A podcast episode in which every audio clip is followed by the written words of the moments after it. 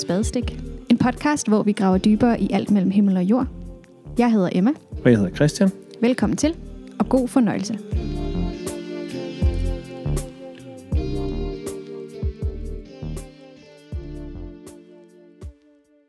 Velkommen til endnu en episode af Spadestik. Og i dag så har vi besøg af Cecilie Fabricius. Og kan du ikke lige starte med sådan lige at tage os med på, hvem, hvem er du egentlig? det kan jeg. Jamen, jeg hedder Cecilie Fabricius, som du rigtig nok siger, og jeg øh, arbejder som psykolog øh, til daglig. Og øh, baggrunden for, at jeg er her i dag, er, at jeg øh, har skrevet en bog for et par år siden, som hedder Tænker du stadig meget på det? Som øh, jeg skrev på baggrund af, at jeg havde mistet min far i december 2016. Hmm. Og øh, det er lidt sjovt, fordi at inden jeg hørte dig tale om bogen, så troede jeg, den hed Tænker du stadig meget på det? Ja, Og det, det er du ikke den første til at... nej, men tro- der er jo faktisk lidt forskel Ja. i, øh, i tonen, selvom Ja. det er helt, Det er der. helt samme. Og det kommer sig i en af teksterne fra bogen. Mm. Det er en replik, så at sige, Ja. fra bogen. Og vi skal sådan i løbet af episoden også få lov til at høre nogle af de tekster, som er i bogen. Ja. Øhm, men, men kan du ikke prøve... Øh, ja, kan du ikke prøve til at starte med at sætte lidt ord på, hvorfor... Øh, der er mange mennesker, der har mistet deres forældre. Det sker for de fleste. Hvorfor, øh, hvorfor fik du lyst til at skrive noget om det? Mm. Jeg fik lyst til at skrive noget om det øh, på baggrund af, at øh, et års tid efter min far døde, så holdt min søster en øh, sovkoncert, kaldte hun det. Og øh, hun havde skrevet nogle tekster og øh, nogle melodier, som hun fremførte. Og på den baggrund, der spurgte hun mig, om jeg havde lyst til at skrive nogle små tekster, som kunne blive brugt som en slags intermezzoer øh, mellem sangene. Så at hun kunne synge øh, til et publikum, hvor hun formidler sin sorg, og hvor jeg kunne formidle min sorg øh, gennem de her små tekster. Så det skulle også ligesom bruges som sådan en teknisk greb til, at vi både havde noget tekst og musik, øh, eller noget oplæst tekst og noget musik. Øh, jeg havde egentlig ikke spekuleret så meget på det inden. Så der skrev jeg sådan 4-5 tekster til den her anledning. Og efterfølgende så kunne jeg mærke i løbet af mm, det næste halve års tid efter den her sovkoncert, at der var flere episoder, som jeg oplevede kaldte på, at jeg nedfældede dem på papir. At jeg skrev om nogle af de her situationer eller øjebliksbilleder, jeg havde haft før, under og efter min far var død. Øh, Så jeg vil, jeg, vil, jeg vil beskrive det som noget, der kom indenfra. Som noget, jeg øh, følte mig kaldet, om man vil, øh, til, at, øh, til at skrive. Og så oplevede jeg egentlig også, at det format, jeg har på mine tekster, det er ikke noget, som jeg øh, sådan er stødt så meget på i soglitteraturen. Jeg har mere læst hele romaner, I ved, samlede romaner, gode romaner. Øh, Joan Didion har skrevet en rigtig god roman, eller et par gode romaner. Øh, Julian Barnes har skrevet nogle gode romaner. Øh, Eva Jørgensen har skrevet nogle rigtig gode øh, bøger om det at miste, og hvordan man forholder sig til det som pårørende osv. Men det her format med de her korte øjebliksbilleder, som er sådan, I ved, et øh, nærmest som, jeg får lyst til at sige et fotografi. Hmm. Det er sådan et fotografi med følelser på. Øh, det havde jeg ikke oplevet før, og så kom jeg til at tænke på, at det var måske noget, som andre mennesker i samme situation, som havde mistet forældre eller andre kære, måske kunne de også få glæde af at læse noget, øh, læse de her øjebliksbilleder, så at de på den måde kunne reflektere over deres egen sorg ved at læse om det her. At, øh, jeg vil gerne hjælpe folk på vej til at... Um, I ved, når jeg, når jeg læser litteratur, så øh, den litteratur, som... Altså, jeg læser primært skønlitteratur. Og det, som jeg synes, at skønlitteratur kan, det er, at det kan sætte ord på noget, som man ikke vidste, man havde tænkt. Hmm. Eller som, som lige kan formulere noget, hvor man... Jeg vil ikke selv kunne sige det på samme måde, men det er lige præcis sådan der, jeg har det. Ja. Det, det er det, som jeg godt kan lide, den der genkendelse, der ligger i det, men man ikke... Nogle gange, at jeg ikke engang har vidst selv, at det var sådan, jeg havde det. Men så læser jeg det, og så finder jeg ud af, når ja, det er sådan, Ja. jeg har det.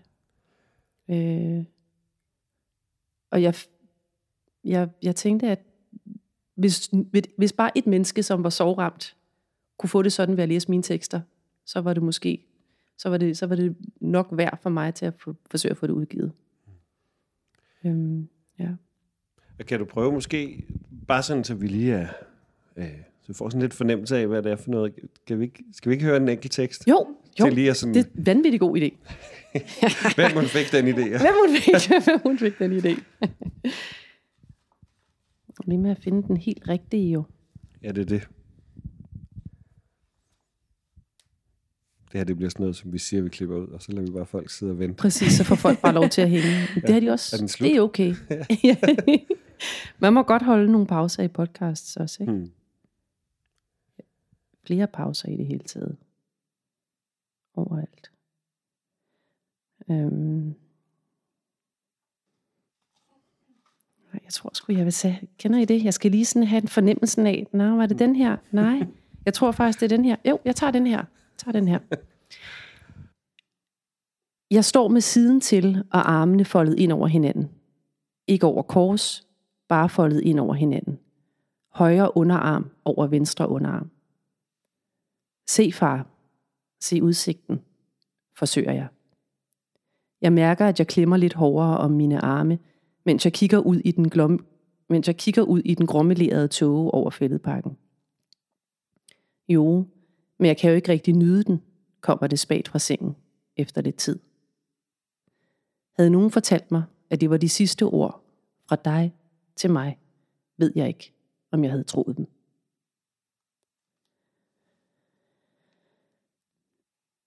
Jeg kan mærke, at jeg bliver bevæget igen, når det er, jeg læser den. For jeg kan huske, hvordan jeg havde det. Jeg kan, ved at læse den her beskrivelse af, hvordan det var at stå, jeg kan huske, hvad for noget tøj, jeg havde på. Jeg kan huske, hvad for et slags vejr det var. Det var den her grommelerede tåge, og det var december og koldt. Så det er en følelse af... Mm, I ved, jeg havde altid forestillet mig, jeg havde forestillet mig, før min far døde, så havde jeg nogle gange gjort mig forestillinger om, hvordan vil det være, når mine forældre dør.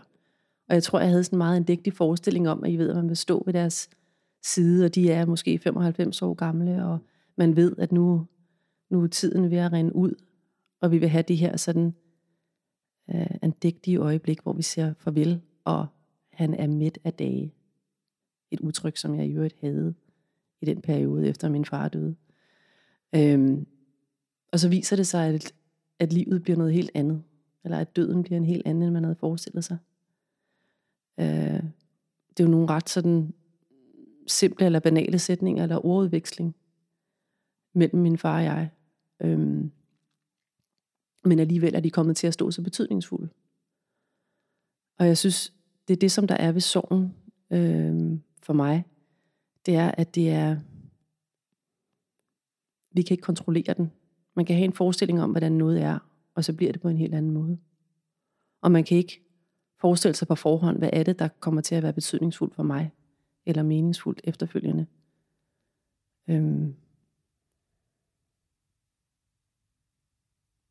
Hmm. ja. Og hvad, hvad blev så betydningsfuldt for dig?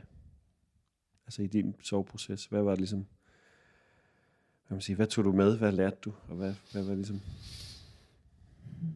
Hvad lærte jeg? Mm, Jeg har,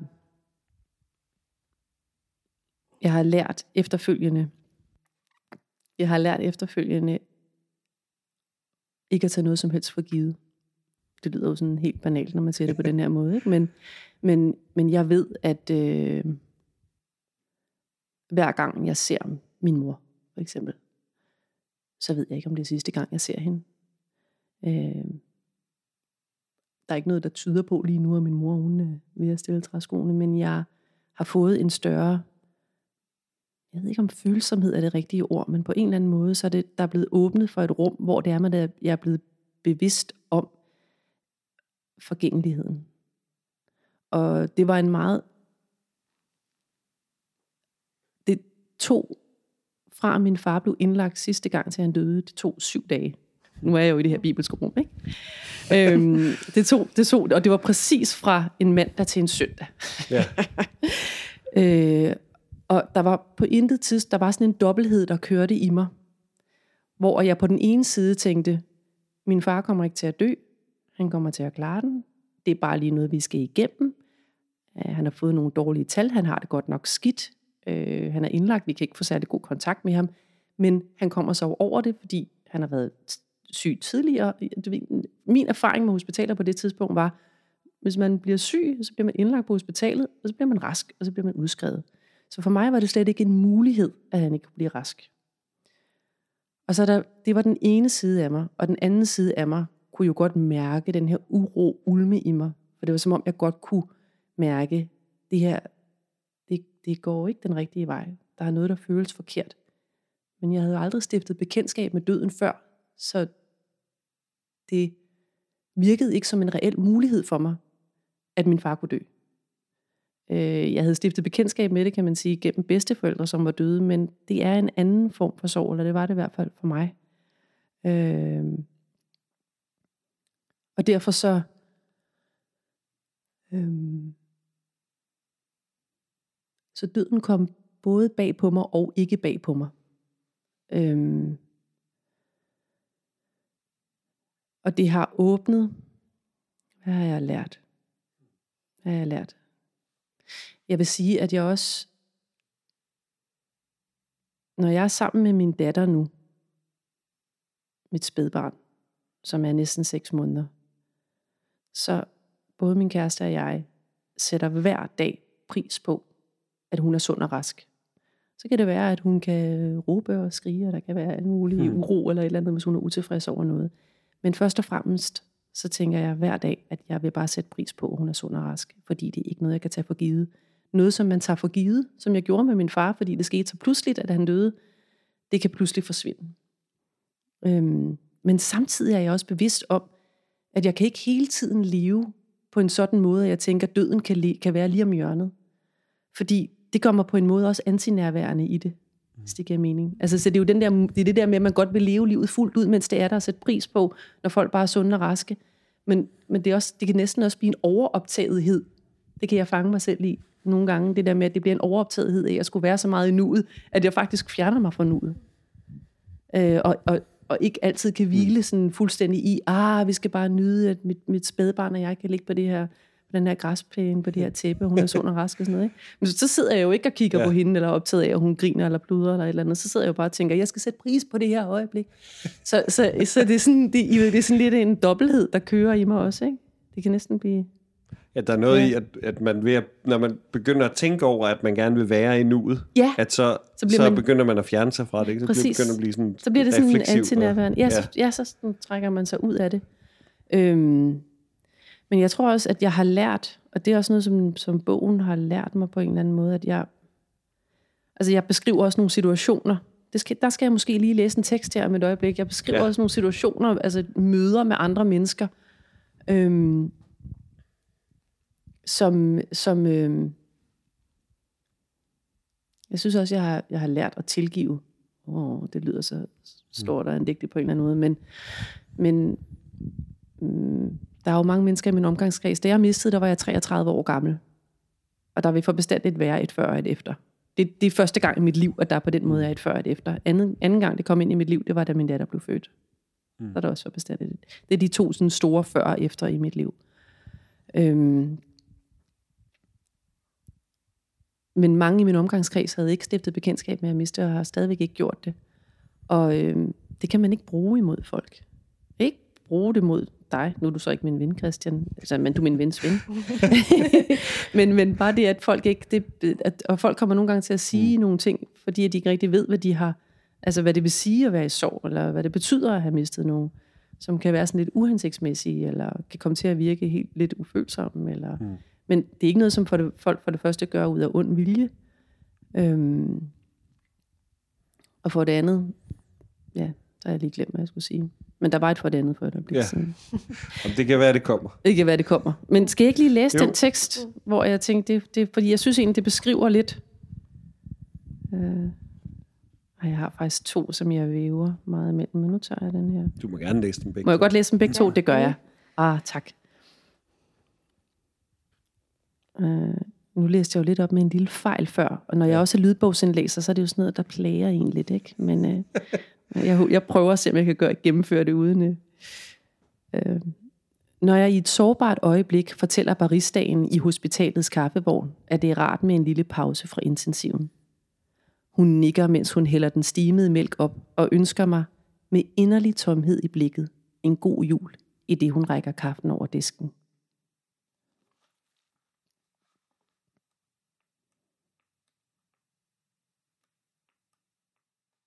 En veninde spørger med akademisk begejstring efter seks måneder, hvordan det går med specialet, og om jeg er kommet til diskussionen.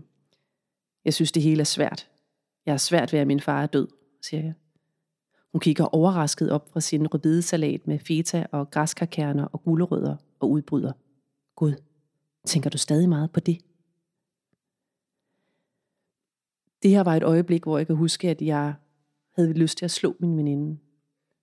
Øh, det var en af de få gange, hvor jeg havde lyst til at ty til fysisk vold mod en af mine veninder. Og det skal siges, at jeg arbejder på et krisecenter, så jeg er på alle tænkelige måder imod alle former for vold.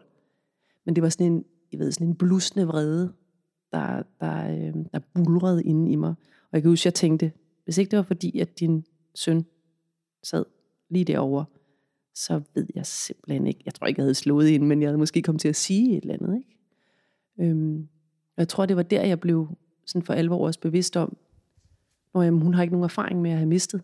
Hun ved ikke, hvad... Nå ja, nu ved jeg, hvad jeg skulle sige før. Ja. Nu kan jeg huske, hvad det andet var. At jeg har også oplevet, at selv hvis folk har mistet, og også har mistet folk, som har stået dem tæt, eller stået dem nært, så, så kan de alligevel komme til at sige sådan nogle, komme med sådan nogle hverdagsfloskler, eller et eller andet, øh, sige noget, som kan virke ufølsomt i øjeblikket. Men sorg er jo også forskelligt. Det er jo forskelligt, hvordan man oplever det, og det er forskelligt, hvordan man takler det. Så der er jo ikke én soveproces, som vil være den samme for nogen. Jeg ved, I gamle dage, så inddelte man sorg i sådan nogle forskellige faser. Mm. Det er der jo blevet i den grad øh, blevet taget et opgør med øh, i den nyere... Vi ved godt nu til dags, at sådan hænger det ikke sammen. Mm. Der er ikke sådan en kronologisk soveproces. Og man, man takler det forskelligt. Øh, og hvor man i gamle dage i høj grad skulle tage afsked med den døde, og ligesom forsøge at lægge låg på, så at sige, mm. ikke bare oven på kisten, men også sådan psykisk, så ser man jo helt anderledes på det den dag i dag. Man skal faktisk leve videre med den afdøde, og forsøge at få den person integreret i sit liv. Ikke? Mm. Så der er også der er også kommet et skifte, vil jeg sige, på, hvordan man ser på sorg. Øhm, men jeg synes, sorg er stadigvæk tabuiseret, og, og folk bliver stadigvæk akavet i møden med sorg. Altså, men jeg tror også, det er det der, ligesom jeg sagde før, at der er for et bestandigt et før og et efter, efter min far døde og efter min datter er blevet født. Hvad skal vi også stille op, når vi bliver stillet over for noget som fødsel og død? Fordi det må være de situationer i livet, hvor det er, at der er ord ikke dækkende. Der er ikke, der er ikke noget, der kan beskrive så stor en følelse. Hvis jeg skal forsøge at formidle, hvordan det var at føde min datter, det kan jeg ikke. Det skal man opleve, man skal være med, øh, før man har en idé om, hvad det vil sige. Det er der, hvor ordene kommer til kort. Det er ved fødsel og død. Det er sådan ligesom, der er næsten noget mystisk ved det på en eller anden måde, ikke? Mm. Der er sådan, øh, der er ligesom kærlighed. Kan man også beskrive kærlighed med ord, egentlig? Det skal vel også opleves, ikke? Sådan en rigtig kærlighed. Mm. Ja, det ved jeg ikke. Nu ligger jeg også lidt op til. Mm. Men, men, ja, vi skal være enige. Men de store, ja, ja, vi skal være enige, ja. Nej, eller bare sådan, hvad tænker, kan vide, hvad I tænker om det, eller ja. hvad der bor i det. Der, ja. Mm. Der, er, der er jo i hvert fald noget i, at, altså, ja, at, at de største ting er på en eller anden måde ubeskrivelige. Mm. Ja. Øh, Fordi vil... det, det der med, det er det der sådan, det er den der fornemmelse af, når, hvordan, hvordan var fødslen, eller hvordan var det, da han døde. Jeg kan også godt huske, hvordan det var, da min far døde. Jamen, det er som... Jamen, hvad det, det, mm. Og så, så det, det, det er så langt, jeg kan komme. Mm. Det, det, er sådan, det er, jeg stopper op, fordi jeg kan mærke, jamen jeg kan ikke, der er ingen af de her ord. Det, det er vildt, det er stort, det er, det er ubegribeligt. Det er måske det tætteste, jeg kan komme ja. på det, ikke? Fordi i, i det ord, så ligger det, at det er noget, vi ikke kan begribe. Mm. Øh, mm. Så på den måde er der måske nogle ord, som kan nærme sig det, men det er jo, Ja. men det fanger det ikke. Nej. Men alligevel så har du jo sat ord på nogle ting, eller i hvert fald forsøgt. Ja. Og hvordan har du så, hvordan oplever du, at, ligesom, at det har, har spillet en rolle? Altså både det der med, at du har skrevet det ned, men også nu. Ja. hvor du for eksempel genbesøger det, eller ja. Andre læser det, fordi nu lytter jeg jo til dine tekster, det har jeg ikke hørt før, og det skaber også nogle følelser i mig. Ah, Ja. Eller sådan, Ja. Og det er jo, så får dine ord et, et nyt liv. Ja. Et, et, måske et, et større liv, eller sådan, Ja. hvordan, ja, jeg ved ikke, det er måske sådan lidt Ja. meget bredt spørgsmål, men hvordan har du oplevet, at ord alligevel har spillet en rolle?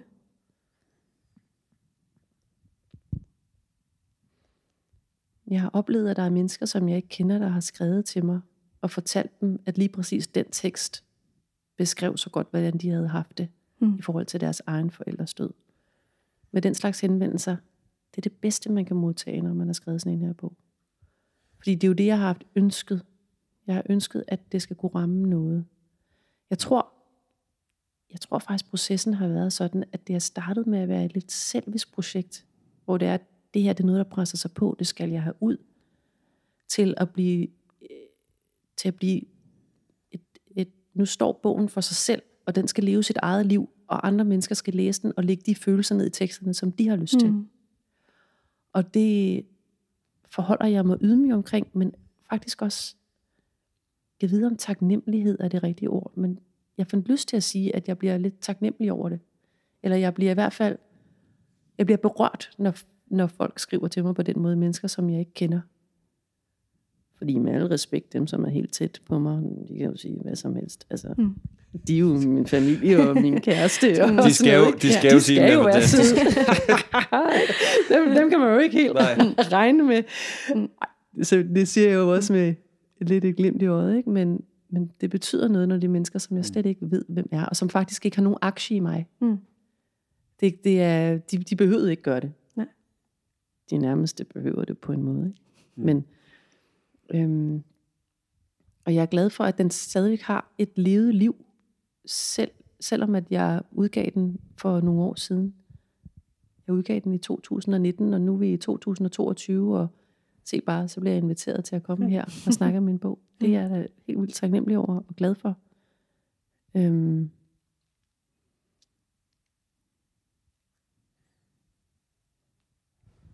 Jeg, jeg kommer til at tænke på, det er jo, det er jo sådan, øh, det er jo lidt et sidespor, ikke? Men, ja. Men øh, der, der er en, en øh, filosof og teolog, jeg ved, jeg ved ikke, hvad vi skal kalde ham. Peter Rollins hedder han, som er, som, han er i hvert fald skør og, og genial. Og han taler om, han har sikkert læst det et sted, ikke? men han taler om øh, Gud som det, der er unnameable, altså det, som er, altså igen i det samme, altså noget, som er så et eller andet, at vi kan faktisk ikke sætte ord på det. ja, Og derfor så har han videt hele sit liv til at prøve at sætte ord på det. Fordi, fordi vi aldrig kan ja, sæt ord på det. Ja. så bliver vi nødt til at blive ved og blive ved med at sætte ord på det på nye måder og forskellige nye måder. omveje. Ja. Og måske, måske er altså, Gud og, og liv og død og kærlighed er jo, det er jo, ja, de er i hvert fald i familie, ikke? Jo. De, de begreber. Mm.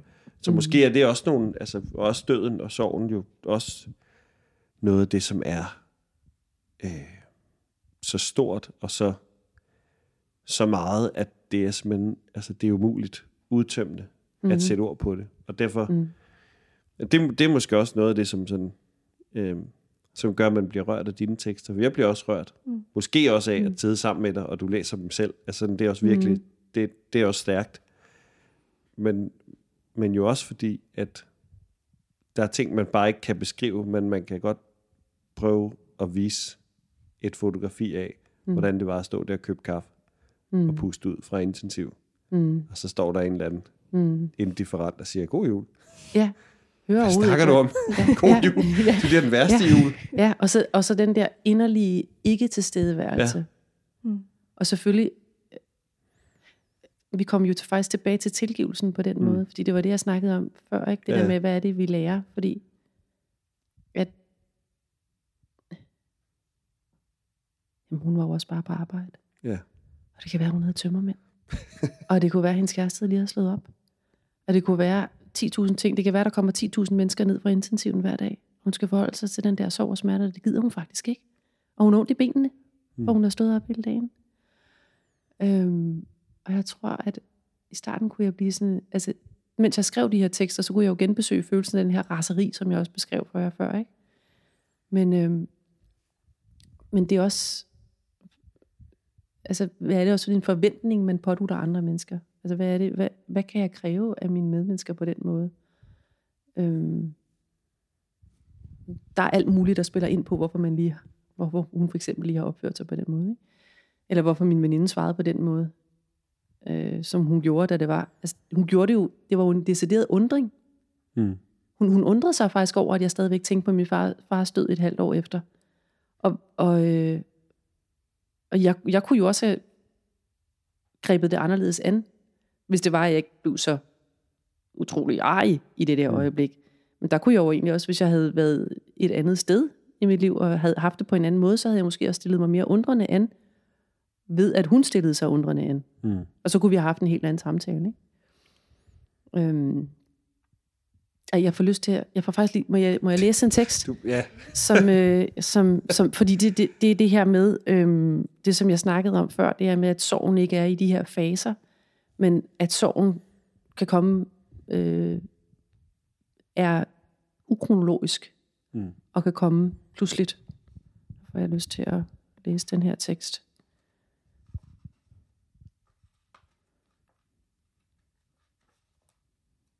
Jeg vil faktisk godt læse to, hvis det er ok. Ja. Du kan læse. Du kan læse alt det, Jeg læser hele bogen, ja. øhm, når ham på scenen pludselig ligner dig i profil, med den krogede næse og de fremskudte tænder, før du fik voksenbøjle. Og jeg akut rejser mig og kanter mig forbi massen af mørklagte, rynkede bryn og furede ansigter, og med raske skridt går ud på toilettet for i fred og ro at miste forstanden.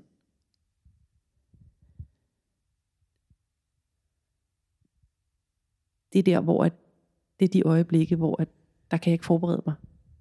Så det er det her kontroltab, der igen ligger i at være i en soveproces. Og det kan stadigvæk komme. Altså, det her, det skete måske, det kan jeg ikke huske, et år, halvanden år efter, at min far var død. Men forleden dag, der ligger jeg og tumler med min datter, og så sætter jeg min far han spillede noget, der hed De Nordiske Spillemænd. Og så satte jeg noget musik på fra den øh, plade. Øh, Under himlens feste hedder den. Man kan finde den på Spotify. øh, lille reklame. Og der spillede jeg en sang, der hed Emigrant-visen, som var en sang, de altid spillede. Og jeg var faktisk, altså underlig nok, men jeg var faktisk ikke forberedt på, hvor meget det ville berøre mig at høre hans musik, mens jeg lå sammen med min datter fordi det var første gang efter min datter blev født, at det gik op for mig. Min far kommer ikke til at møde hende, men lige så meget, hun kommer ikke til at opleve min far. Og det er synd for dem begge to. Og det er også synd for mig. Øhm. Det er igen det her med, at man ikke kan forberede sig på sorgen. Den kommer bare. Jeg læser en anden tekst.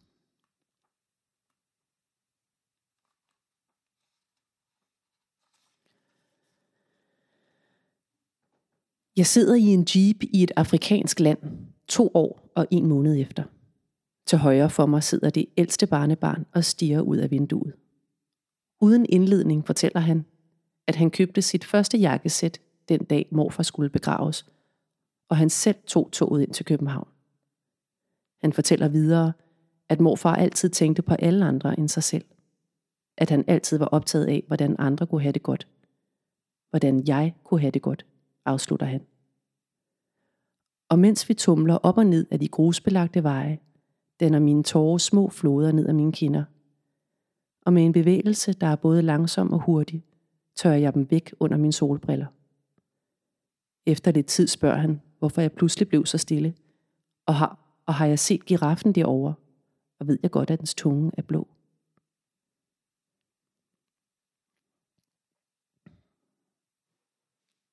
Det er det der dilemma med, hvor meget skal man vise børnene, at man er ked af det.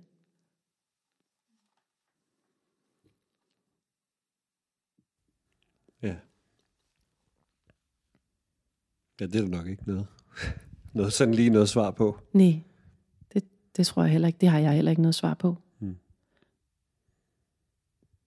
Men jeg tror godt, at han kunne mærke, at jeg blev berørt. Men han vidste ikke rigtigt, hvad det var.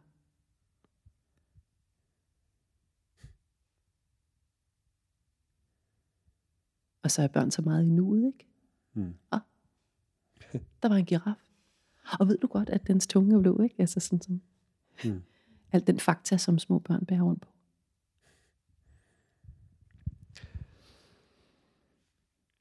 Ja, jeg bliver berørt igen, når det er, jeg læser dem. Ja.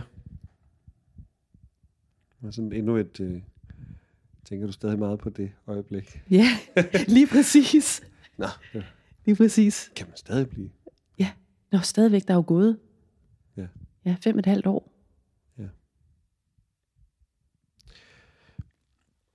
Jeg synes, det kunne være interessant at prøve at, at gå sådan øh, øh, lidt ind i, i igen det der forhold mellem øh, mennesker i sorg og så deres øh, pårørende.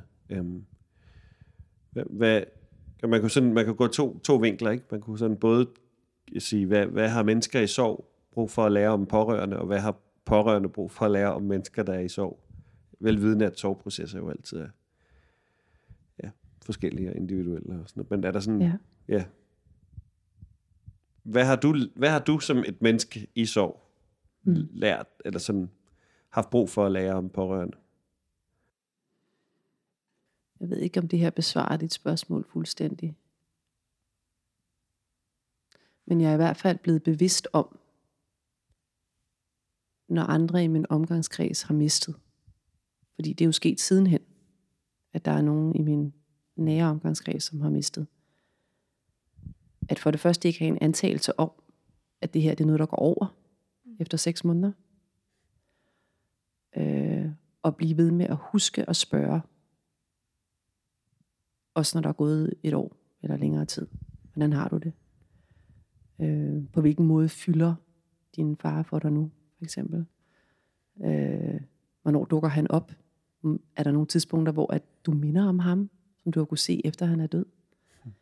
Øh, en måde at børste tænder på, eller en måde at... Øh, ja, I min bog er det en, en bestemt måde at smøre en leverpostejsmad på, altså både at smøre den, og så at spise af den samtidig. Det er sådan noget, min far gjorde, det er sådan noget, jeg gør. En til en. Øh, og det er jo også en måde sådan at, øh, at bringe den døde til, til live på igen. Eller at lade dem være der hos øh, den pårørende, jeg så har stadigvæk. At give dem en plads. Øhm, det er enormt min, min, øh, en af mine veninder sagde til mig forleden dag, for jeg fortalte hende om, hvordan det havde været, at jeg havde siddet og hørt Immigrantvisen.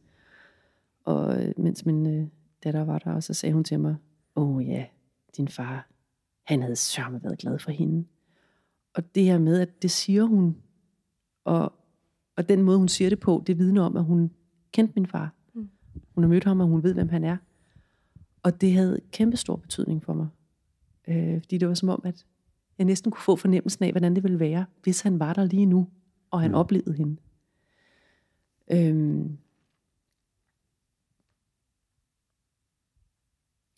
Og så, jeg ved ikke, om jeg er en, der har, jeg synes generelt ikke, jeg er specielt berøringsangst med sådan de tabuiserede emner.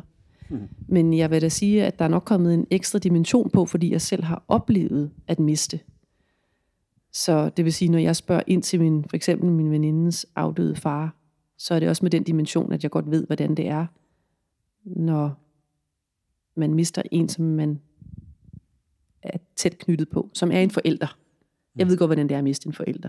Og derfor kan jeg, jeg... Det er ikke den samme proces for hende, som det er for mig, men jeg har alligevel en erfaring med det. Øhm, jeg ved ikke, om det besvarede dit spørgsmål fuldstændig. Nej, det ved jeg heller ikke, men det er heller ikke så vigtigt. Nej, det gjorde det ikke. Nej, men altså spørgsmålet er jo også bare sådan øh, i gang sætter.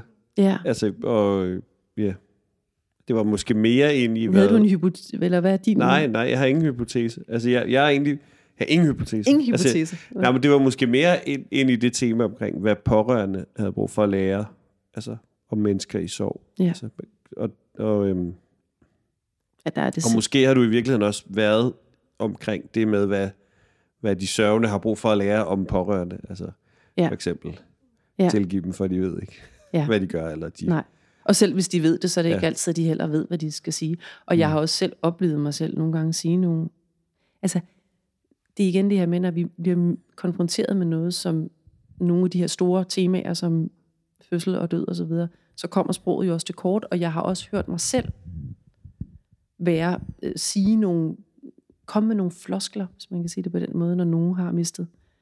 Så øh, nu er min erindring nogle gange noget, reduceret i den her ammeproces, når jeg render rundt og ammer derhjemme, så jeg har ikke nogen hukommelse om noget specifikt lige nu, men jeg kan huske fornemmelsen af, at jeg har kommet til kort, og der har været, I ved, den her forlegenhed, som der kan opstå, når man ikke ved, hvad man skal sige til et menneske i sorg. Mm. Øh, og så tror jeg, at jeg har egentlig bare øvet mig i, ikke at sige så meget. Selv hvis det er, at den her forlegenhed er opstået. Og, og fordi den må godt være der. Der er, der er ikke altid noget... Man, nogle gange så kan man gøre det meget værre ved at sige et eller andet, som er floskelpræget. Ikke? Så kan det komme til at virke sådan helt... Øh, ja, som om, at det ikke har nogen rigtig betydning. Men vi fumler jo også bare. Altså det er, når det er noget, der er så stort og ubegribeligt som sorg, så, og fordi ordene kommer mm, til kort, så bliver vi også nødt til, synes jeg, tilgive hinanden lidt i det. Og så måske nogle gange som sørgende også hjælpe de pårørende lidt på vej, ved for eksempel at sige, ved du hvad, for mig kunne det egentlig bare være hjælpsomt, hvis du sagde, det lyder hårdt, øh, skal jeg komme forbi med noget mad i næste uge på onsdag? Hvad med, om jeg kommer med en bolognese der? Altså, man kommer med noget konkret. Sådan, fordi det der med, når folk siger, husk at passe på dig selv, eller et eller andet, nu må du passe godt på dig selv. Sådan, hold din kæft. Altså, jeg, det, du, pas selv på dig selv. Eller, altså, det er sådan, det, jeg, det, det kan jeg, det, det, er ikke, det er ikke sådan specielt hjælpsomt, vel? Altså, det er en floskel. Mm. Øh, jeg ved godt, at man mener det godt, men det er også en floskel, der bare eksisterer i vores sprog, som jeg er utroligt træt af. Den har jeg i det hele taget et, et horn i siden på. Pas godt på dig selv. Men det betyder jo heller ikke noget i den... Altså, hvad betyder det Nej, ja, hvad betyder i det? forbindelse med sorg? Ja, præcis. Ja, nemlig. På hvilken måde skal jeg så passe godt på mig selv i det her? Ja. Hmm. Det kunne jo betyde, sørg for at få noget at spise, men der kunne Ja. man så også sige, jeg kommer forbi med noget mad. ja, så kan du komme forbi med noget mad. Du kan sørge for mig. Mm. Vil du sørge for mig? Hmm. Øh, Så der er jo måske et godt råd til pårørende. Ja, faktisk. Gør, Der kom pludselig et råd gør, der. gør nogle ting. Altså, Ja. kom, kom Ja, forbi med noget, med noget Ja, bolognese. og ved du hvad? Der synes jeg også, det er så tricky. Det er på en måde ligesom efter man har født. Hvad har man egentlig lyst til? Min, øh, min søster, hun kom forbi, så satte hun mad ned, nederst i, øh, i elevatoren. Så skulle vi bare trykke på knappen, og så kørte maden op, og så kunne vi bare få den ind i vores lejlighed og varme den op. Det var, det var meget taktfuldt af hende. Fordi man kan ikke overskue særlig meget, men samtidig så viser hun sin kærlighed gennem maden, synes jeg. Og det var også det, som jeg godt kunne have brugt, tror jeg, efter at jeg, øh, efter min far døde. Fordi jeg havde faktisk, jeg har nogle utroligt dejlige og gode venner. Øh, der har været episoder, som man jo kan læse i bogen, som har været knap så hensigtsmæssige øh, eller hensigtsfulde. Men, men generelt har folk faktisk været rigtig søde til også at byde sig til. Og jeg vil sige, noget af det, som jeg havde svært ved lige efter min far var død, det var faktisk at sige fra. Jeg er også et pleaser-menneske. Derfor vil jeg heller ikke gøre folk kede af det, og hvis de byder sig til. Jeg havde en veninde, som godt ville komme forbi med en bog. Jeg havde ikke lyst til, at hun kom forbi med en bog. For det første, jeg ville ikke komme til at læse den der bog lige med det samme. Og for det andet, jeg blev introvert i de første mange uger efter min far var død. Noget, jeg ellers aldrig havde været, hverken før eller siden. Men det var jeg lige i den periode. Jeg havde ikke lyst til at snakke med nogen. Øhm, men hun kom alligevel. Og der ville det måske have været rart, hvis hun bare havde lagt bogen. Men, men I ved, nogle gange har man brug for, at folk kommer forbi og er der, og bare sidder. Andre gange så har man brug for, at de bare efterlader bogen ude foran døren. Og hvilket humør er jeg så i, når det er, hun kommer? Jeg ved det ikke. Men så kan man jo spørge. Så jeg synes også, at det er, øhm, man er også, det er tricky. Der er ikke sådan en, jeg kan ikke komme med sådan en opskrift på, det er sådan her, man skal være, fordi at ens humør skifter så meget, så kan man pludselig godt sidde, så kunne jeg godt sidde og skrive speciale det ene øjeblik, og så det andet øjeblik, så ser jeg ham med, med den fremskudte næse og, og fremskudte tænder og, og, i profil på scenen et, på et tidspunkt, hvor jeg overhovedet ikke havde forberedt mig på, at her skulle min far så åbenbart også være. Min far var pludselig med mig i teatret. Øhm.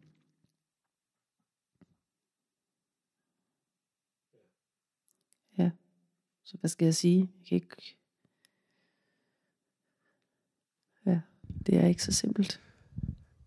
Nej, det er ikke så simpelt. Nej. Er der noget, du tænker på, Emma, du vil spørge om? Jamen, det var mere sådan, op. om, om det er også lidt i forhold til den, hele den der sovebearbejdning, og hvad finder man trøst i, eller Ja, hvad, ja, hvad er trøst overhovedet i sådan en sådan sammenhæng, sammenhæng. ikke? Ja. Men også, har du på en eller anden måde haft behov for at, at sådan spekulere over noget sådan større mening, eller et eller andet form for håb, eller sådan en, nogle af de der meget store refleksioner, man kan ende i, når man oplever pludselig, at livet gør sig ondt? ja, det er et godt spørgsmål.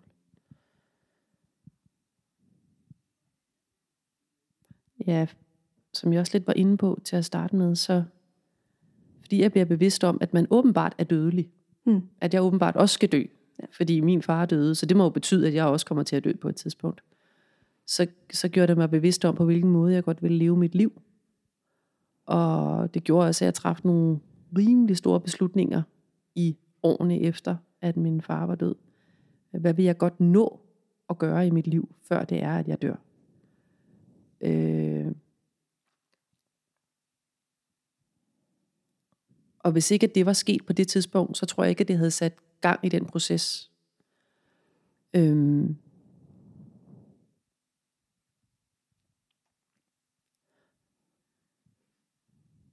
og så vil jeg sige, at jeg er ikke troende, siger jeg lidt tøvende, fordi jeg ved det måske ikke helt. Men det, der hjalp mig i den proces, efter at min far var død, det var at snakke med en præst, og så efterfølgende starte i en sorggruppe.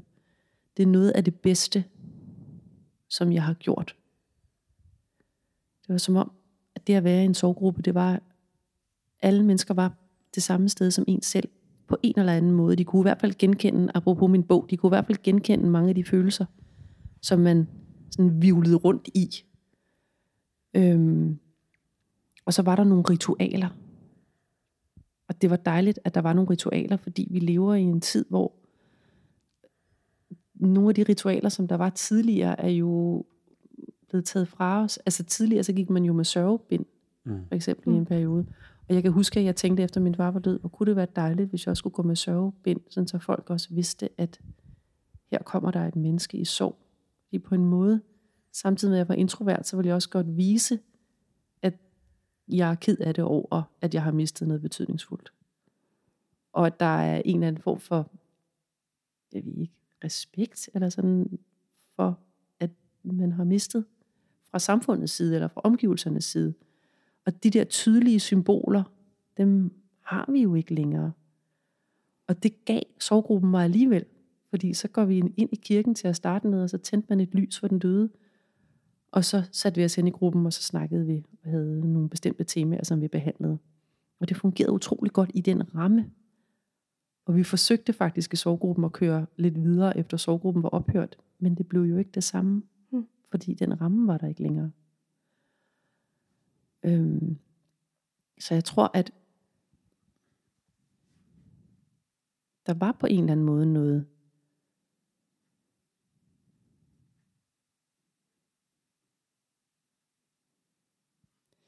jeg appellerede på en eller anden måde, tror jeg på, at der er noget større. Tror jeg på, at min far han sidder oppe på en sky og kigger ned på os? Nej. Det gør jeg ikke. Men jeg tror på en eller anden måde på noget større. Og det er jeg blevet bevidst om, efter at han er død. Det lyder meget vævende, når jeg siger det her. Jeg kan ikke komme det nærmere, tror jeg. Det er jo det med de der ting, man ikke kan sætte ord på. Ja, det er jo det. Ja. jeg ved ikke helt, om det Jo, meget, jo. sådan... Ja. Øh, jeg har læst på et tidspunkt, at alting bliver meget kaotisk, efter at man har mistet. Alting er meget... Mm. Og jeg snakker jo også om, at følelserne fluktuerer, ikke? at man kan have det på en måde på, i et øjeblik, og så på en helt anden måde øjeblikket efter faktisk have det helt fint. Øhm. Men jeg, men jeg oplevede, at det, der hjalp mig, var egentlig at sætte mig ned og bare skrive mit speciale. Jeg tror, jeg havde det sådan, at jeg tænkte, jeg kan sætte mig ned og skrive mit speciale, eller jeg kan sætte mig på sofaen, eller ligge mig på sofaen i et halvt år, og bare se Netflix og HBO. Begge dele var lige mere eller mindre betydningsfulde, eller betydningsløse for mig. Det var fuldstændig hmm. ligegyldigt, om jeg gjorde det ene eller det andet. Øh, og så kom jeg frem til, med min rationelle jeg, at så kan jeg lige så godt sætte mig ned og skrive mit special. Jeg aner ikke, hvad jeg har skrevet special om. Ja, jeg ved slet ikke, hvad der står, og jeg ved heller ikke, hvad konklusionen er. Og jeg, og jeg er også fuldstændig ligeglad. Det skulle bare overstås. Øh, men på en eller anden måde, så var der jo noget fornuftigt i mig, som, som tænkte, altså, det ville have været lige så gyldigt for mig, vil jeg sige, hvis det var, jeg havde sat mig ned og bare set Netflix. Jeg, jeg havde den der sådan uproduktivitet, ueffektivitet, det synes jeg, at, at det har man ret til, når det er, man sørger. Så har man ret til ikke at være effektiv, og man har mm. ret til ikke at være produktiv, og man har mm. ret til bare at ligge på sofaen og ikke foretage sig noget som helst. Og det er bare totally okay. Sådan skal det bare være. Øh, og jeg tror, at jeg følte også, at jeg blev købt lidt fri i den periode, efter min far var død. Det er som om det, der var jo den her store smerte, men samtidig så var der også noget, der blev, der var også noget, der blev gjort tilgængeligt Øh, jeg behøvede ikke at ses med en masse mennesker hele tiden. Jeg måtte faktisk godt bare sidde derhjemme, hvis jeg havde lyst til det. Øhm, så derfor, selvom det lyder lidt underligt, så kan jeg næsten nogle gange savne den der tid lidt. Men den kommer jo selvfølgelig tilbage, når man får en baby. Fordi så sidder man derhjemme hele tiden. Men det er bare det på en anden måde. der er gudskelov en, nogle lidt andre følelser forbundet ja. til det også. Ikke? Og, øh, og tanken om noget der venter jo en masse godt forud for det her lille liv, og det er jo, ja, det er jo noget helt andet selvfølgelig. Mm. Det var bare min umiddelbare mm. association alligevel. Uden sammenligning i øvrigt. Jeg tror, det er det, det hedder. Ja. ja. Jeg, jeg tænker, øh, øh, vi er nødt til en, en tredjedel af det, som, som jeg havde tænkt, vi skulle tale om, og, og, og tiden flyver, når man er i godt selskab. Men jeg synes, øh, kunne vi ikke slutte med, at du læser en tekst eller to mere? Vildt gerne. Og så, så laver jeg bare lige sådan en, øh, så siger jeg bare lige farvel, og så jo. kan du læse. Det siger vi. Du sætter dig helt andægtigt med hænderne Så med hænderne, med hænderne Jeg har altså ikke tænkt mig at bede en bøn lige nu. Uh, nej, jeg, jeg tænker bare, at uh, jeg vil sige tak, fordi du vil være med. Og um, Øhm, Ja, det, det er jo sådan lidt, altså man kan sige, det er jo, bogen i sig selv er jo, er jo du kalder det fotografier, ikke? Men, det, men den her samtale og de ting, som du deler, er jo også bare et, et vindue ind i, hvordan det har været for dig, og, øh, og det tænker jeg også, der er måske nogen, der kan spejle sig i, både, både sørgende og, og pårørende. Øhm, og der er jo, ja, sådan meget apropos de ting, vi har talt om, så er der ikke rigtig nogen konklusion eller noget, øh, noget facit, og det er måske det er måske det er måske også sådan, det skal være. Så til dig, der lyttede med, tak fordi, at øh, du lyttede med. Og hvis nu man vil købe en bog, så hedder den altså, tænker du stadig meget på det? Og, men hvis du skriver, tænker du stadig meget på det, så, så, virker, så virker det også på skrift. Så, og øh, og øh, den, kan køb, den kan vel stadig købes? Det kan den. Den kan købes, øh, hvad ved ja. jeg, alle mulige steder. Den dukker ikke op på eksistensens forlagets hjemmeside, men, men den er der altså ja. og, øh, ja, og alle mulige andre steder. Ellers så kan man skrive til mig. Det er ja. også velkommen til. Ellers så finder man Cecilie Fabricius, og så køber man direkte fra hestens Egen mund. ja. Øhm, og det, det vil jeg opfordre til, for det er jo nogle, det er nogle virkelig fine tekster, som... Øh, der skal ikke mange år til for at sætte gang i hele øh, følelsesregistret, heller ikke hos mig. Så tak fordi du lyttede med. Som altid, så tager vi imod ris og ros og gode forslag og alt det der. Øhm, vi slutter med, at du læser en tekst eller to. Jeg kan ikke begrænse mig, så jeg tager to. Okay. Jeg står tre måneder efter på en tagterrasse i London og ryger med en gruppe fremmede. Jeg hører mig selv fortælle om My Mom's House in Denmark. Jeg koncentrerer mig om at suge røgen helt ned i mine lunger og puster den langsomt ud med blikket fæstnet på skorstenen på den anden side af gaden. Når jeg efter en lille pause taler videre om My Mom's House in Denmark, er der ingen omkring mig, der har lagt mærke til eller undret sig over, at du ikke længere bor i den sætning eller i det hus.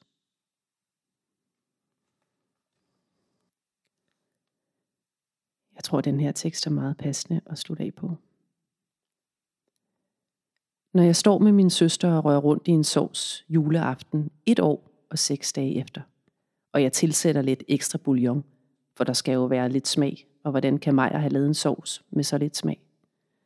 Og jeg skåler i champagne og mærker, at latteren pludselig ikke sidder fast i halsen på samme måde, som den plejer, men får lov at krybe lidt længere ned i kroppen og risle ud i blodet og sprede fornemmelser om lidt bedre tider. Sådan føles det i hvert fald lige nu.